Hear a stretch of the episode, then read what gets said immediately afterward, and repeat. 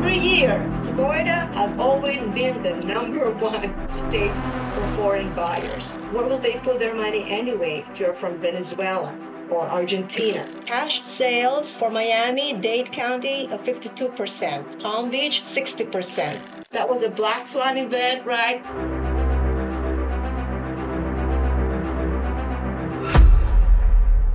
My guest today is Gay Cororaton. You're the chief economist at the Miami Realtor Association. I wanted to talk to you to get the inside view of the South Florida housing market. As a whole, I think the U.S. is in a housing market recession. You know, the number of home sales nationally, adjusted for population size, is near the lowest level in recorded history. If Miami uh, median home prices really are holding up as well as the data suggests, why do you think that is? And do you think that Miami is actually avoiding the home price decline because of some strange combination of demographics and immigration?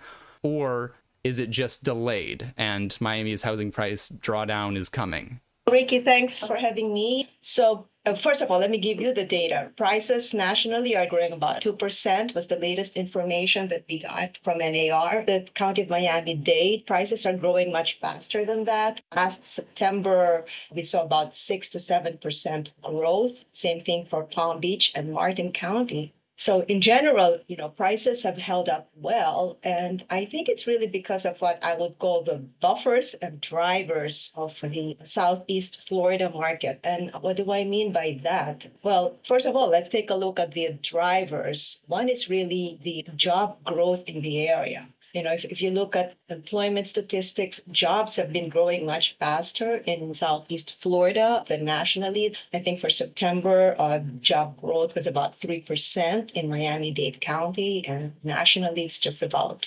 1.5%.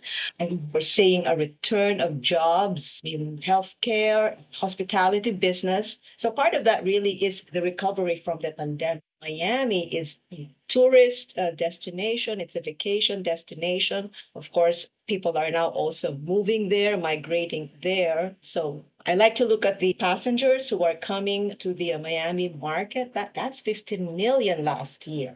And, and it, we're going to hit about that same level this year 15 million arrivals 2019 that was just around 10 million so you've got 5 million more people now and that's a lot of spending, right? An additional 5 million tourists. Is that number, the 15 million, is that from 2022 or is that from the trailing 12 months? Oh, okay. So the uh, 15 million was 2022. And then over the past eight months, a little bit slower, but if you kind of annualize it, we're going to hit about that same level too, about 14 to 15 million. But we're way over the 10 million figure that we had in 2019.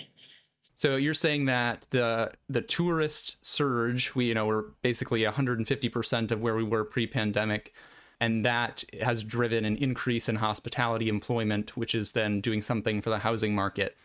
If that surge in tourism is pent up demand, that will maybe see a pullback if we enter a broader economic recession next year. That would then presumably pull back on that hospitality employment what effect do you think that'll have on the real estate market? How important is hospitality to the overall Miami area market? Okay, for well, first of all, let me just say that it's not just uh, tourists who are coming. You know, people who are uh, going there for tourism and travel. You know, temporarily just staying there. But we've also seen a wave of migration. So that migration that we had after the pandemic is still elevated. And the data there that we're looking at and that I'm monitoring uh, every quarter is the driver license exchange data. The top movers there from that driver license exchange data are people from New York, California, New Jersey, and people from those states who are exchanging their driver's license into a Florida driver's license is about 25 to 40% higher than it was in 2019. So people are also moving and migrating to Southeast Florida. So on your question, I'm one of those who believe that we can avoid a recession. I just want to uh, put that out there. And if the economy does get into a recession, it's not going to be deep and it's not going to be long. And why is that? So we're, still seeing the consumer kind of resilient. And, and Florida itself, as I said, is seeing that migration from other states. So people who are uh, leaving New York, California, in part because it's still more expensive to live there, pay a higher cost of housing, higher property taxes, still more expensive to live there. So they are coming to Florida. I think that's one buffer that I'm seeing. Gotcha. So that that number you gave of I think you said 25 to 40% elevated license exchange was that from 2022 or is that from the last year? Like the last. so last this 12 is months. data. Yeah. So this is data uh, as of the first quarter of this year. So driver's license exchange data from this year versus the same period last year. For those three states that I mentioned, New York, California, New Jersey, it's about 25 to 40%. I think overall, still about, I think, 20% higher, 20 to 25% higher. So I'm very curious here. I wonder if this is lagging data because I think a lot of people move somewhere new and they don't exchange their license immediately. I'm one of those people. You know, I've moved around a lot and I typically am delayed by a year, maybe two years between when I move there and when I finally get around to swapping my license plate or my uh, driver's license for the new driver's license of that state. So if we're talking about Q1 2023 swap data, I think that might even been when I swapped my license and I moved here two years ago. How up to date do you think that license swap data is? Like clearly during the pandemic, we had a big move of people coming down to the Southeast Florida market. And maybe now those people are getting around to swapping their licenses. But are we still seeing the same rate of immigration?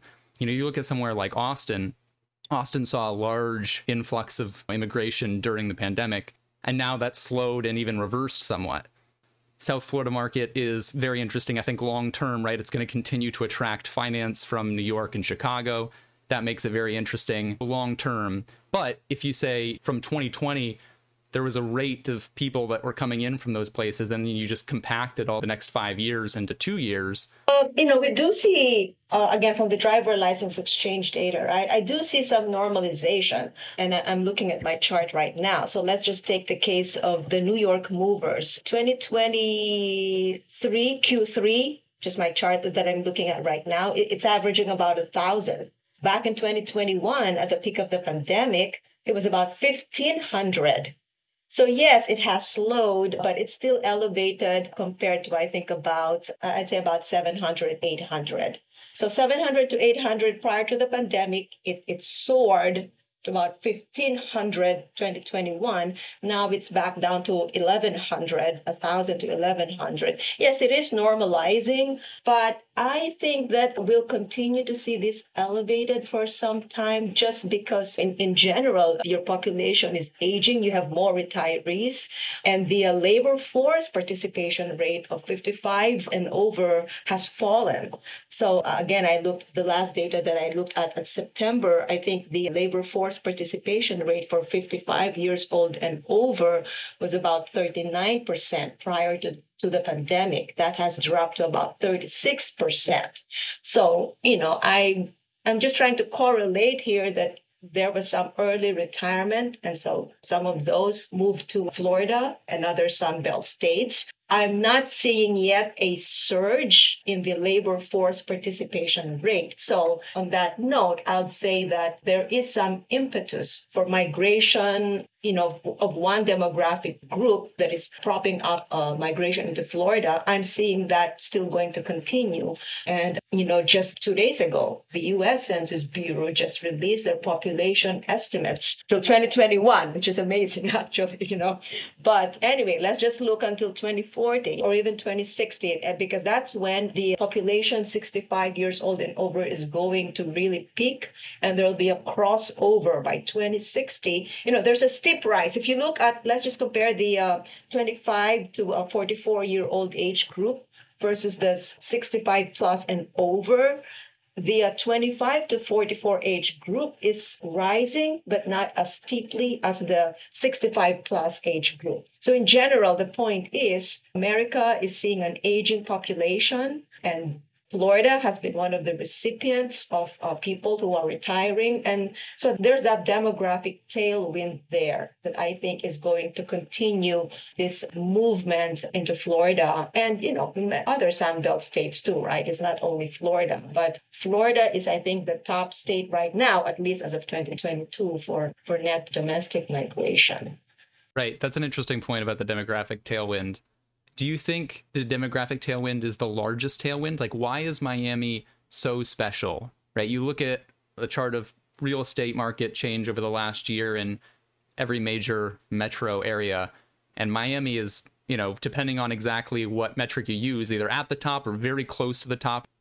Is that the you think the main reason why it's not budging? Is just that demographic tailwind. Florida, especially Southeast Florida, is the retirement destination for big urban centers like New York City those people are moving down here that's buffering the market? Or do you think there's also you know do you think there's an equally larger larger factor at play?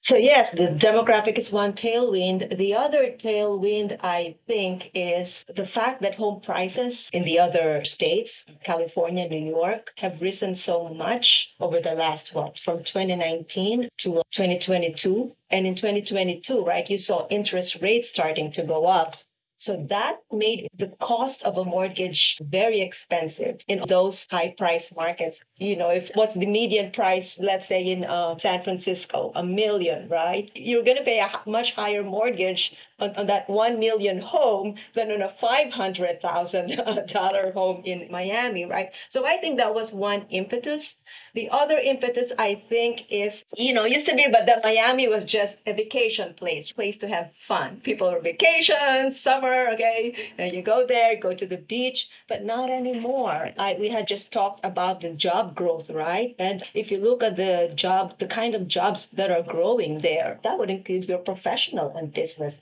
employment jobs, in addition to the hospitality jobs and then also your medical jobs there, right? Uh, again, uh, in, in, a sense, you've got the demographic tailwind there of retirees moving there. So you've got your doctors, the nurses, but also, and I'm, and I'm sure you've heard of this, we've had a lot of high profile moves there, but I think this speaks to the emergence of Miami as a, a new place for finance, for tech. So who moved there? Citadel, Thoma Bravo, uh, Microsoft. I think Microsoft had an office there in 2018 even. Who are the tech folks moving there? Or er- Eric Schmidt, Ken Griffin. You know, why live in Miami? Uh, and of course, yeah, who was the other one just recently? Jeff Bezos, right?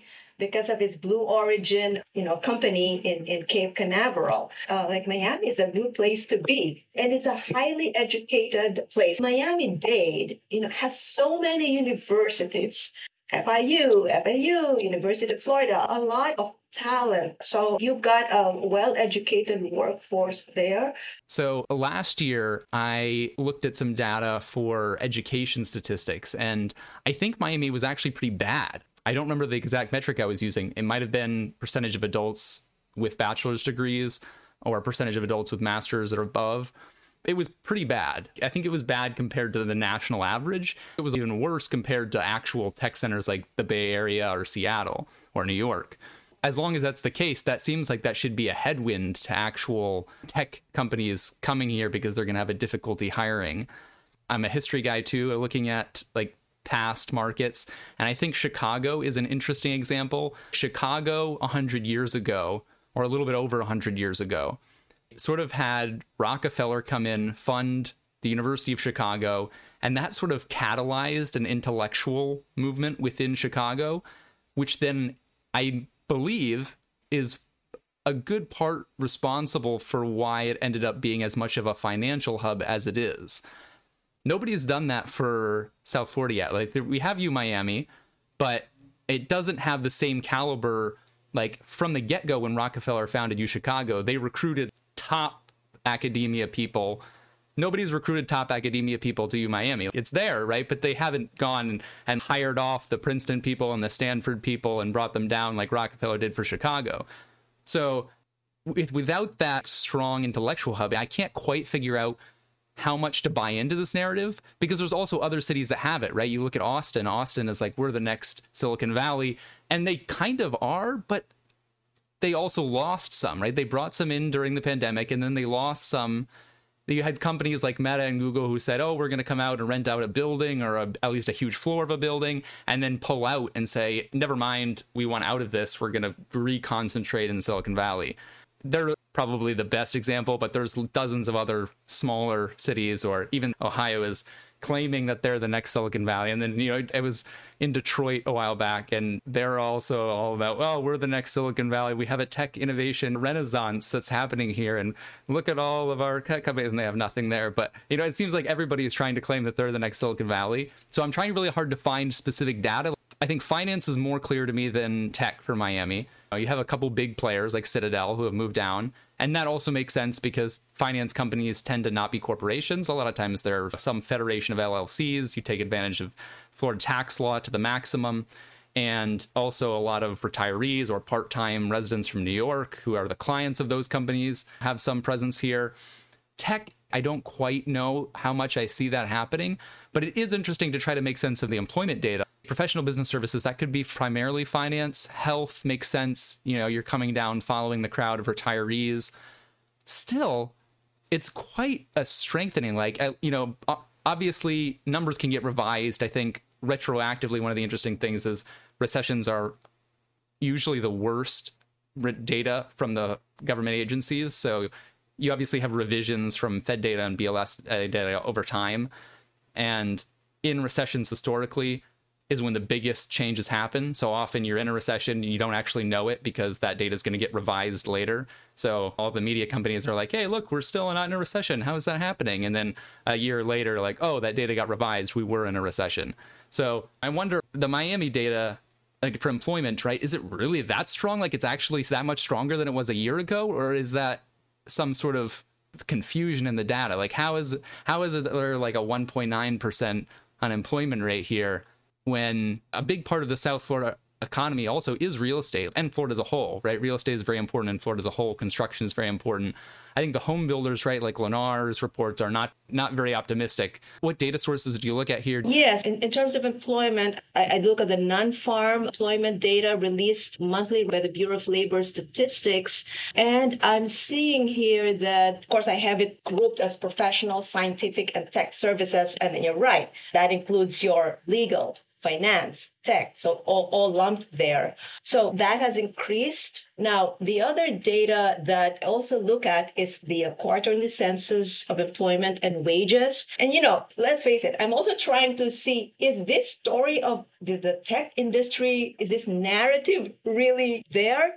Are we seeing it already? You know what? I think it is still burgeoning at its still early stage because one data that the BLS comes up with is what it calls its location quotient.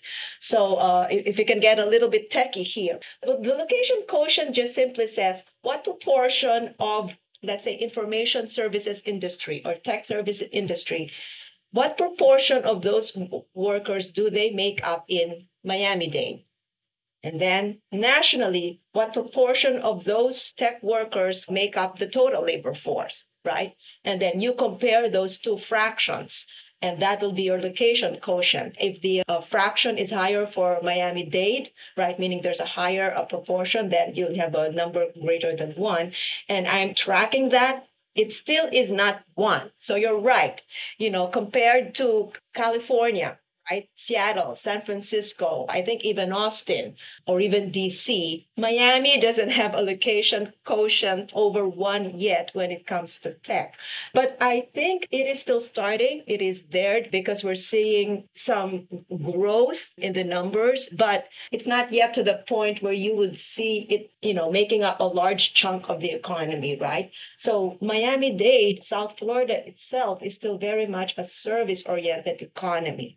Have a lot of your hospitality, healthcare workers, and not your doctors, right, but your nurses. So it's still very much a service oriented economy. And so I think one data point that you had mentioned at the beginning was oh, when I look at the percent of people with a bachelor's degree, it's very low. Yes, because that is the composition of the workforce right now, right? And uh, Miami Dade's median income, it's not also very high because it's reflecting that composition. What is it? It's about uh, if you're a renter, 50 to 55,000. Of course, if you're a homeowner, a bit higher, like 80,000. But the employment figures month over month are showing that there is that shift. And as I said, we've had Eric Schmidt move over here. Jeff Bezos move over here. And interesting that you said we have not had yet a major benefactor to a university in Florida. It's possible that, you know, one of these tech moguls might just endow a university and have their name splattered there in some building. Um, yeah, that's true. I mean, I I, I think I'm that's... very positive about the future, I guess. I'm not saying that Miami is in the same league in terms of tech as Seattle, as San Francisco, as even DC. We're not there yet, but it is moving there, I think, from all indications that you're seeing in the employment changes month. Yeah, I think I am most bullish on the finance move. The tech, I, I, haven't made up my mind. I think that partly depends on, like you said, does Jeff Bezos come and endow University of Miami with $10 billion? That would definitely change the course of the tech industry in South Florida. At least right now, it doesn't seem like tech is big enough to really move the needle, though, on the South Florida market, which leaves me thinking again, why is it acting so strangely compared to the national market? Obviously, we have the demographic tailwind. We have some finance. Finance, I'm also not sure how much of a difference that's making. You know, I think Citadel said they're bringing down 1,500 people, but that's over like 10 years, right? So they're not bringing all of those people immediately. And and you said from the license exchange data was something like a thousand, right? Which is a lot of people, but you know, what percentage of those people are wealthy? Overall, the median income of South Florida is not very high and obviously, the immigrants carry more income on average than the existing residents, but still, how high is it? You know, is that what's propping up the entire market? Is just this flow of wealthy residents from New York City and Chicago, right? Like, what exactly is it that makes it so different? Like, it could be just that, you know, it's just the demographics, it's just the retirees. Still, you know, you look at the median income for retirees in South Florida, also not very high. So you have a lot of retirees who are coming here and they're still not making that much. You can also look at like capital gains data, and this is a little bit out of date, but at least historically, the capital gains of retirees is also not that high. So it's not like they don't have income, but they have a bunch of capital gains. Nope, they they don't have a ton of capital gains or income. So it's just yeah, I'm trying to wrap my mind around like where this is coming from. Like how is it being held up so much? You know, to me, if you were to look at is it the retirees, the, the demographic tailwind we've spoken about, is it the tech, the job growth, young folks who are coming here? If, if I can segment, right? So I also took a look at the American Community Survey, but I took a look at the 2021 survey, not the 2022 survey yet. In Miami Dade, most of your movers are from California and they're the young folks. In Broward, and in Palm Beach, particularly, and even up in Martin County, they're your retirees. So the, the Palm Beach, more of the retirees, but the Miami market, it's more of your young folks and folks from California. So you know, if you're moving here, uh, you're young, you're from California, most likely you're moving to Miami because you think there's a job there, right? So I think both the demographic and just the overall job growth. And where's the job growth? Well, it might not be in tech, but it could be in the finance, in the uh, services, maybe support not really the high tech but could be some software software related company like right vanguard just announced they're setting up kind of like a remote workers in the area, right? They won't have a headquarters, but they'll have people working remotely. You know, when we say tech, I think it's very loose, right? You could be in AI, you could be kind of a, in, in, real estate, could be developing some um, some software, could be developing some web pages. You know, you might just have skills probably doing Tableau, or you know, uh, maybe you, you're good in Python or R or something like that. There's a lot of jobs there so, so that's one right? The demographic. I guess i'm also trying to wrap my mind around what what's causing the thing in miami to just you know the housing market to just boom right? Like taxes have always been low we've always had great weather right so what is it i really think it was just this surge in migration we talked about the decline in labor force participation rate more people retiring just the job growth. Jobs are just growing faster. Again, probably because of the business environment. Well, international migration, that was the other thing. Of course, Miami Dade uh, County has always had a large net international migration. That fell during the pandemic 2020, 2021, and you probably said, oh, people are fleeing Miami, right? But that was because there was a decline in net international migration. People are moving back. But then you ask, well, who are those people, right? Well, mostly they're from Latin America, Colombia, Brazil, Argentina. But lately, we also saw in the last uh, international survey that we did, we haven't released the report, but one of the top buyers is Canada. Canadians. They used to love the Southwest Florida market, Bradenton, Sarasota, but you know now they're also moving into the Southeast market. That's very interesting, actually. I mean, considering the state of the Canadian housing market, you know they have a affordability crisis even more than than we do. Do you have data on numbers, like how many Canadians are buying houses in Southeast Florida or percentage? Uh, we do, yeah. Well, we, we I can't say that. I can say right now it is one of the top five, but we will be releasing our international survey soon. But yeah, it's it's surprising, right? Ca- Canada Canada was never in the top five. Interesting. So that's a new trend. Canada rising up to the top five. Yes. The other interesting trend that I saw too was I worked with NAR for 10 years and now with Miami. But before I joined Miami Realtors, I was with uh, the National Association of Realtors for 10 years. And I was doing that international survey. And you know, the Canadians were always buying at the cheap, you know, and there's a joke, right? Oh, those cheap Canadians, right? If you look at their median price, it was on the low end compared to Argentinians, you know, Brazilians. But now the price of homes they're buying are not in the low end anymore. So I, I don't know, maybe some of this again could be job related and they're not just buying a, for a vacation home. You know, they could actually also be uh, moving into the area. Do you collect data on what percentage of home sales are primary residences versus secondary homes? Uh, at, at Miami, yeah, Miami or I, Southeast yes, Florida. Well, on the international survey, we do have that information. So about uh, 70% of international buyers tend to buy for the purpose of uh, using that home either as a vacation and or rental. So that uh, data is available for international buyers. But for the overall housing market for all types of buyers, you know, indirectly, yes indirectly. And what do I mean? What is that indicator? Cash sales, not perfect, right? Because, for example, a retiree who has accumulated a lot of equity, California, New York, they move in, they can, of course, pay cash. But some of those cash buyers could also be uh, investor buyers. You know, I, I think it's a combination of uh, a vacation and also maybe renting it out like condominiums, right? If you look at the data, cash sales for condos, that's about 70%. And I'm, I'm, I'm like, my mind is blown away. Of condo homes that sold for a million or more, over 50% of those are cash. So again, right, it could be some wealthy buyer purchasing some condo in Miami Beach, or could also be another buyer purchasing a condo uh, to rent out. So you're saying, oh, sorry, so 70% or 50% over of condos that are selling for a million or more? Or cash. all condos? All cash. Yes, yes, yes. That so is like fifty percent of. of uh, is are you is this a statement just about condos that are priced at a million or more, or all condos?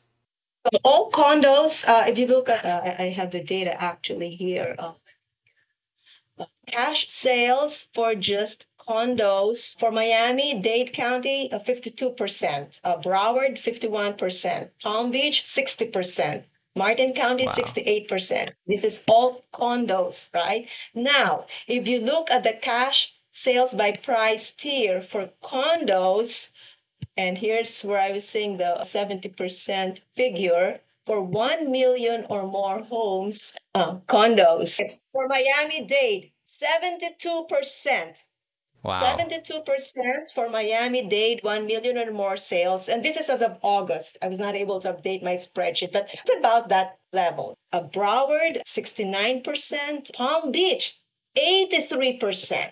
Wow, 80% of buyers who purchased a 1 million plus condo or townhome paid cash.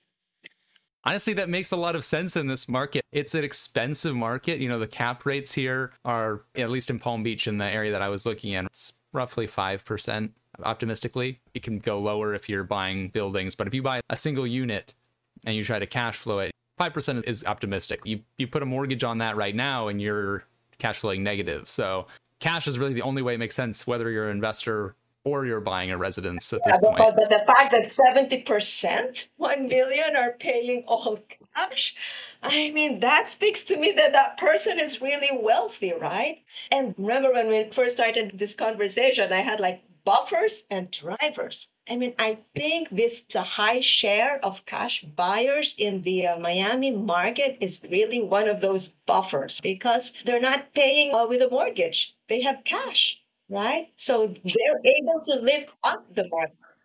What were these percentages like two years ago?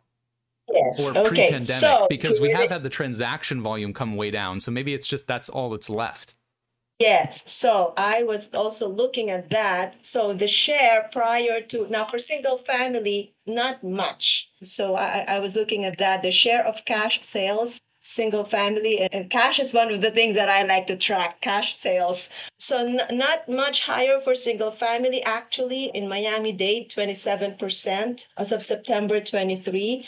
Prior to the uh, pandemic, February 2020, 21%. so up slightly And then for condos, for Miami Dade, it's 52% now. Prior to the pandemic, it was it was about 40, you know. I mean, a month over month it can change, but specifically in the month of February 2020, it was about 40 46%. About 50%. Uh, so still pretty high So yeah, it was still pretty high then, still pretty high now. In the condo market, I think it has about remained the same, but but there's still that uptick. Oh, and the other the other indicator there uh, that shows that high net worth wealthy buyers are buying into the Miami-Dade market is the share of homes by price. Prior to the pandemic, you had about I think 20% of homes were still selling at below 400,000. Now that's just about 10%. That that market has disappeared, right? Of course, prices in general have moved up, but a lot a lot of the uh, sales that are occurring are at the high end of the market. You know, so so I think uh, well, what's what's causing uh, maybe again, so all this thing is like what's really causing uh, this this market to to boom, right? I think it's those wealthy, high income buyers. Are they really pushing the needle? Uh, I mean, they are in a sense, right? I mean, sales have still gone down. So, existing home sales January to September for the US market overall, uh, and this is single family only, uh, minus 21%. Miami Dade minus 17%, single family. So it's not like, you know, Miami didn't get hit. It's also still getting hit by a sales decline. Although Palm Beach, where your retirees are going, relatively more retirees, it's just minus 10%. Martin County, you know, where you also have a lot of older folks, this is now more north of uh, Miami Beach, minus 3%. So it's getting hit, but somehow this demographic tailwind, th- th- this combination, right? It's just a combination. you know i think martin county is an interesting point too because if you're an investor looking to invest in southeast florida martin county is probably actually an interesting place to look because it's smaller than its you know three neighboring counties to the south much smaller and so if you have immigration there right it it just has a much smaller base that it has to grow from which probably explains why it's down 3% instead of down 10% or 17% Yes, yes, right? yeah, of course, of course, much right? less populated yeah, so the I mean, development like tailwind is there Right, of course, because the, the uh, transactions are so small, right? One month you can have the numbers jumping up and down. But anyway, this the three percent is from January to September. You know, it, you're right. It's a small area, right? So if you were looking for a job, you know, you you probably will find a job in in Miami, right? More than in Martin County, and you want you want to be in tech, you want to be in finance, right? Probably not Martin. But the other interesting thing that I noticed in the driver's license data, if you go to our website, uh, you, you can click down on stats, and then uh, under stats, you can click down on economic insights. So I I had uh, written some some uh, economic insights blog there, and I do write it frequently every quarter about uh, driver license exchanges. The thing that I noticed about Martin was, and it's small, right? Again, a percentage wise, it was like, oh, if it's only 20 from 30, that's already like what? A big jump, right? But there was an increase in people from India moving to Martin. And like, wow, you know, of course, when we talk of Indians, right, we kind of relate them to IT, they're in tech. So now I'm thinking, you know, could there be like some kind of a booming tech area also in Martin? But anyway, that was interesting to me. So I actually I know of one Indian who commutes from near where I am to Martin County and he does aerospace manufacturing. So he's an engineer, but not software doing hardware stuff, but it ties in well to the space coast aerospace industry.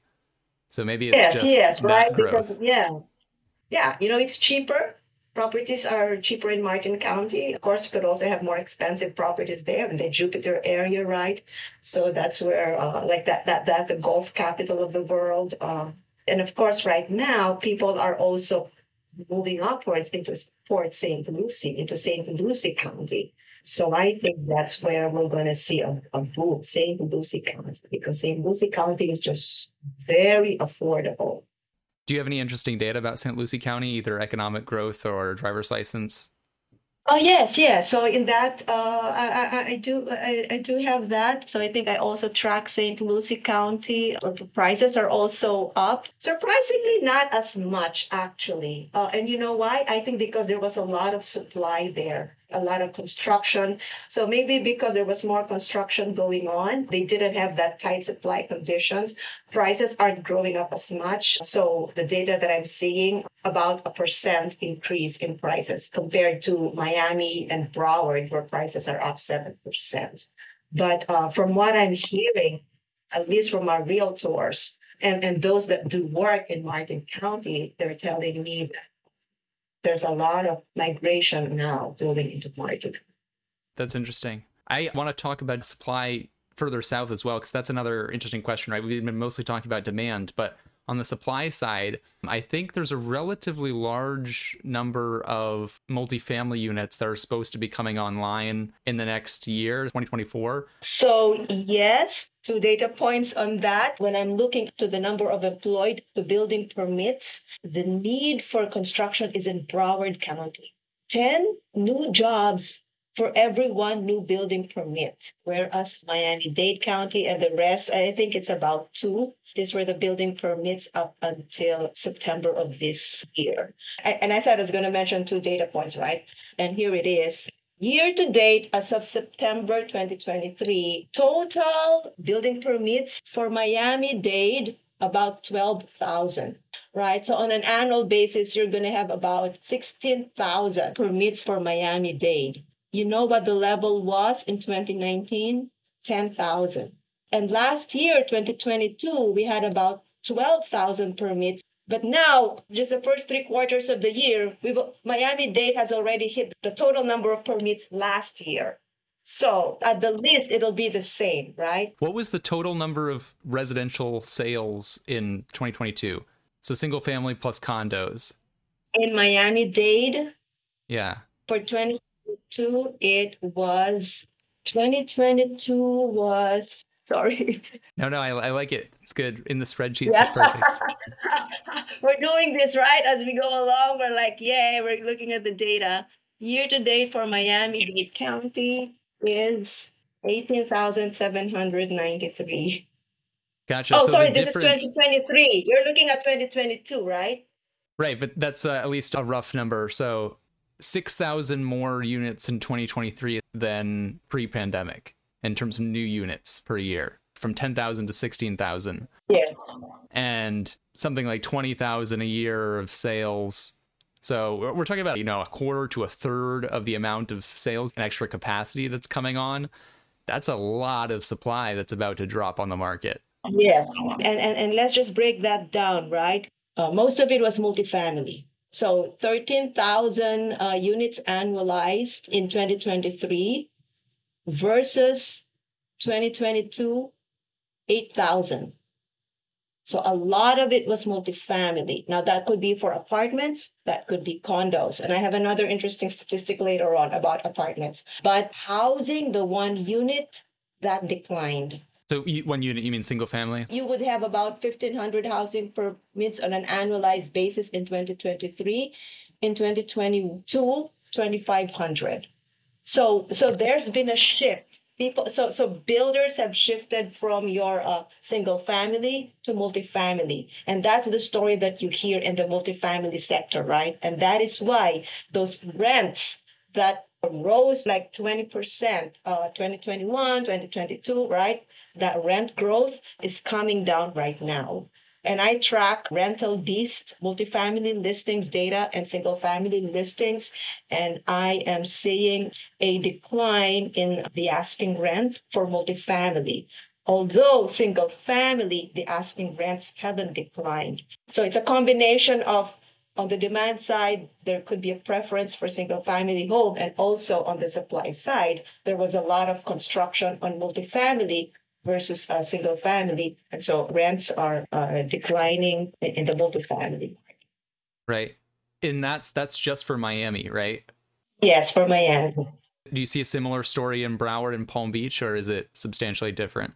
Okay, to be clear, this is Rental Beast plus the listings in the Miami MLS, but Rental Beast compiles all of that. So for Miami Dade, rents were down 5% year over year in October, and also for Broward. But for Palm Beach, Martin, and St. Lucie, they're up over 10%. Interesting. Yes. So that is multifamily. And then for single family, the same thing, very strong growth. Although in Miami Dade, for single family, rents were flat, Broward, they were growing by 3%. Palm Beach and Martin also growing by about 20%, and then St. Lucie by about 8%. So in general, seeing stronger growth in the single family market, and then particularly for Palm Beach, Martin, and St. Lucie. And the change in supply in Palm Beach, does that follow a similar trajectory to Miami, where you have this huge ramp up in supply that's about to come from multifamily? Okay, uh, Palm Beach, it was about the same. So if the current pace were to continue, you'd have about 2,200 for five five units in Palm Beach, and last year it was about 2,500. But let's take a look at the one unit. Yeah, it, it kind of like declined a bit. We're looking now at just about 3,000 from 3,500 in 2022. So in Palm Beach, it's still more of single family but then there's also a kind of like a, a little bit of shift towards multifamily. But also a drop in both interesting. Like both multifamily and single family actually dropped in yes, yes. supply. So that's interesting. Uh, yes. That's probably also helping to prop up the prices here. That is why, and here was the data that I was talking a while ago. So I took a look at the change in employment as of September. Miami Dade created 32,000 jobs, thereabouts. Is that net? Yeah, housing permits were about the 16,000, right? So that's two jobs for every permit, which is, well, let's say there are two workers in a household. That's kind of like, yes. So there, there's enough construction there for Miami Dade.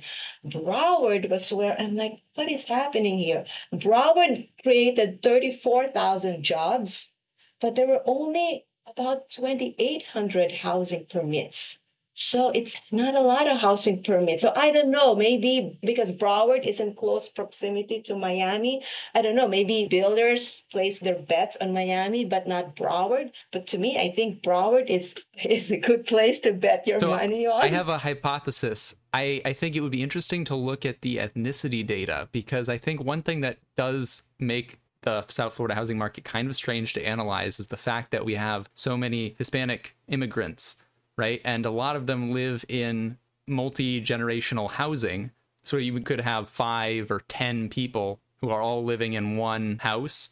And so, depending on where exactly those communities, right, are located or clustered, that's going to affect those ratios. Like if you have a neighborhood that has a especially high, you know, ratio of Hispanic immigrants there, then you're probably going to have many more people, more workers per household, and that also is probably going to show up in the income data in the the house levels because if you have four or five adult full time workers in one household versus one or two, you know, they might be making less, but there's also a lot more of them, so they could potentially afford to pay more. Yeah, of course. There's multi. I think there's data that supports that Hispanics and minorities tend to live in multi generational housing, and also that they have a higher number of uh, people per household. But this data that I was talking about, I just want to be clear. So this is not the number of people per household. This is the ratio of people who got employed to the number of permits, right? So this is builders not building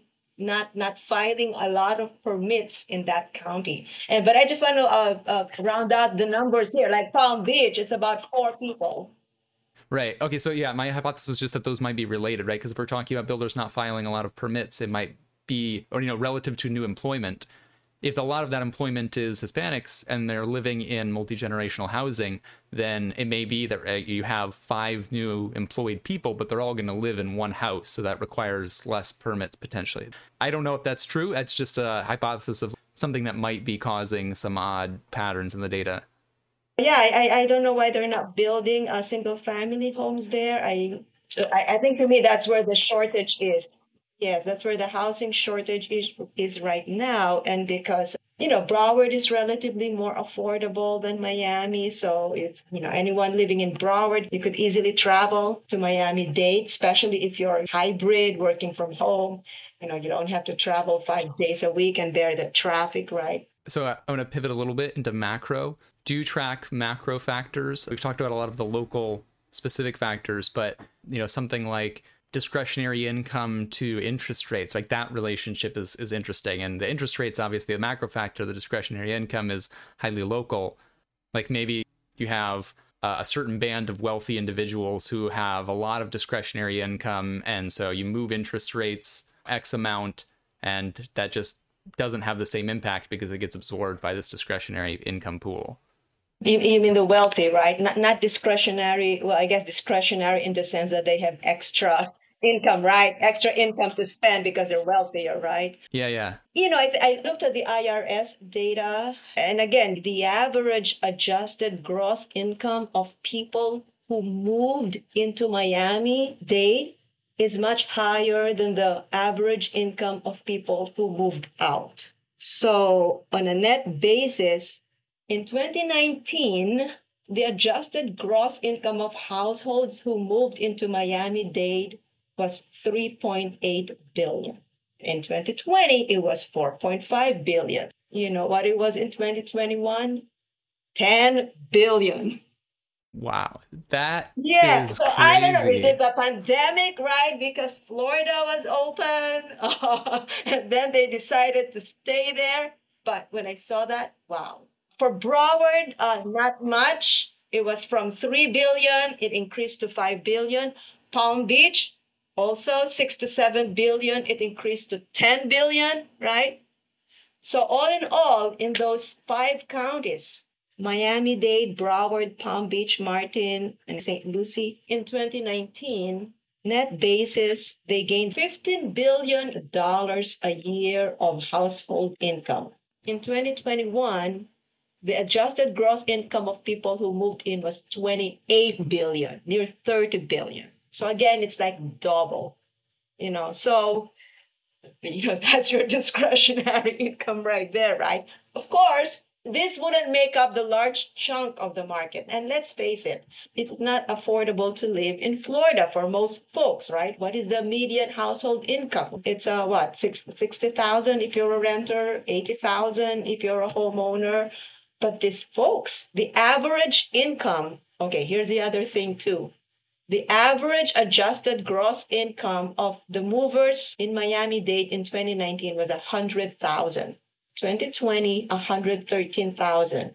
In 2021, it was 229,000. Of course, this is average, right? It's not the median, but there's that big jump, you know, Palm Beach, 168,000 and then 250,000. So that migration of people and particularly of these wealthy folks who are buying cash, who can afford to buy homes at a time when other folks can't when the overall economy in general has a lower capability to do that? These are the things that move the needle, right? As to why Miami Dade has just been more resilient. Yeah, it's almost like the Miami market is almost independent, or it seems like almost independent of the people who actually live in Miami because there's so many yeah. international and yes. non-resident owners. Yes, yeah, that's like it. Because... Any normal market, you look at the people who live there, it's like no, the people who live here actually don't matter because they're not setting the market. Yeah, the ones who set the market are your international, your wealthy buyers every year, and I track this. Florida has always been the number one state for foreign buyers. One in five foreign buyers will buy in Florida. Half of those will buy in the Miami metro area. And about 70% of those will buy in Miami Dade. In in like actual buyer numbers, like how many people is that roughly? It, it's small, okay. As, as a percent of sales nationally, it's two percent, but for Miami, I think it's about uh, fifteen percent, something like that it's still high. And that's actual international, right? Not just non-resident.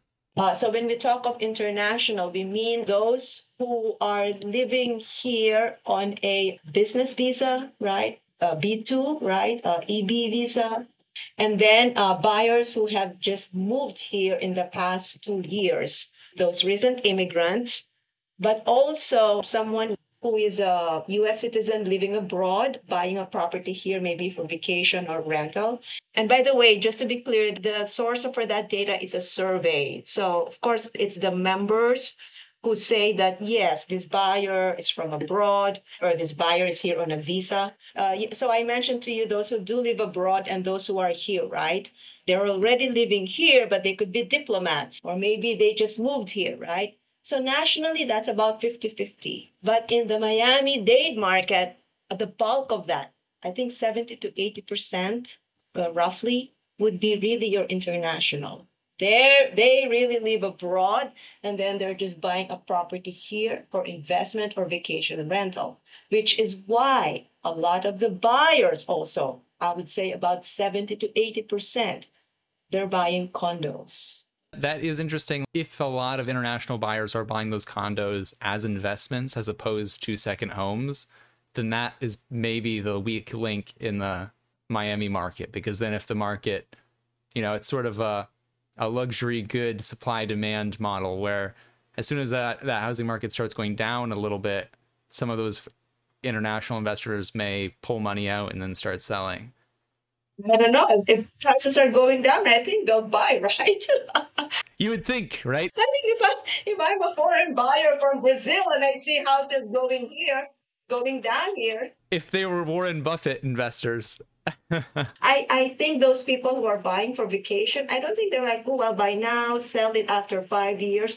It could be they're parking their money here and they're wealthy. So it's like, why would I pull up, right? So maybe I'll just put my money there anyway right? And the US is a safe investment. Where will they put their money anyway if you're from Venezuela or Argentina?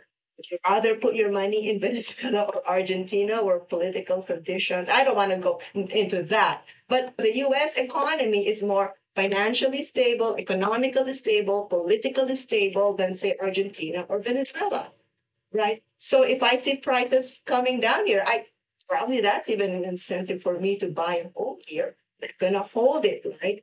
You know, this interest rates, yes, interest rates fell to a historic low of 3%. Are we going to get back to 3%? Probably not. That was a black swan event, right? Caused by the pandemic, and the government had learned from the Great Recession. We're not going to let these homes foreclose. The economy is not going to recession, so support came in with priming the economy fiscally, you know, uh, lowering interest rates, right, to ease money supply. So yeah, let's face it, you know, we're not going to go down to 3%, but our rate's going to stay at 8% also. Not likely. They're going to go down. To me, I think next year, uh, end of the year, I'm forecasting 7.5% with inflation going down. Of course, there's again other risks, right? Like oil prices, who knows what's going to happen to, to the war in the Middle East. But, you know, absent like a major direct conflict between Iran and the US, which will boil the oil markets. You know, inflation in general has been coming down. And when when Powell announced oh, because inflation has come down, we can afford to go slow. Well, what happened to interest rates last week? They fell to seven and a half percent, right? It, a lot of it is, is, is expectations. Uh, the difference between your um, your uh, 90, uh, 30 year rate and 10 year rate historically has been about one and a half percent. It's now but three percent. So you know, I think a lot of that is expectations and fear. But but in general, with inflation going down, I think we'll see uh, mortgage rates next year uh, fall to about, to me, I think six and a half to seven and a half percent, right? Maybe six point two five to seven, and then the following year they could even go maybe five five percent, you know, to to uh, six percent if even if in 2025 the Fed is able to bring down inflation rate to 2%, so that's already a real rate of 3%. So uh, you could see rates going down. Um, so how's you know, and then we have this um, this still the demographic, you know, again demographic uh, tailwind, right? You continue to see an increase in your 25 to 44 year olds uh, up until 2060, not as passes the pickup in the 55 plus, but you know, there's still going to be the uh, major demographic age group, 25 to 44, up until 2060. So, you know, there's there's that demand for housing. So I think, okay, what was my point? I guess I was trying to say that the high interest rates, this 8% is not going to last, right? People are going to go down, demand is going to pick up. So you, you won't see prices crashing or falling that'll make you feel, oh, I want to buy a home because if I do, you know, I, you know, I won't see any appreciation in my house. So I, I'm very optimistic, and I think the other thing too I want to make is I think buyers now have understood that rates aren't really going to go down to three percent anymore. Now, are they going to wait also? Supply supply isn't going to improve if, if you if, if you're thinking of forming your own household, you can refinance. You will see equity go up, right? So, if, from an investor perspective, though, there's inflation, right? So, even if I expect nominal prices to go up one and a half percent, you know, over the next year, and the mortgage rate will fall one percent. All right, you know, the price went up one and a half percent, but I also I could just stick that money into bonds earn 5% in that same time and then buy when the mortgage rate is 1% lower. What do you think is an underrated leading indicator for the housing market that most investors are not looking at but should? Month supply. I, I don't know if investors know are familiar with that term. Yeah, that's a that's a good one. What's a what's another one that you know maybe let's say a more sophisticated investor may not be looking at but but should look at? I think the most important thing is really to follow the, this migration trend. To me, I think that's fundamental because we've talked about why is Miami booming right now? It's, it's because of migration. But again, the question we're thinking is, is it going to continue? Because at the end of the day, that's your source of demand and employment growth. As an investor, I think what we should be focused on really are these drivers. And do you have a specific source of data would you say the the license data is the best source of data for the for tracking the migration? Yes, because it's uh, quarterly, and I get a leading indicator of that. And who releases that data? Uh, Florida Highway Safety and Motor Vehicle Department.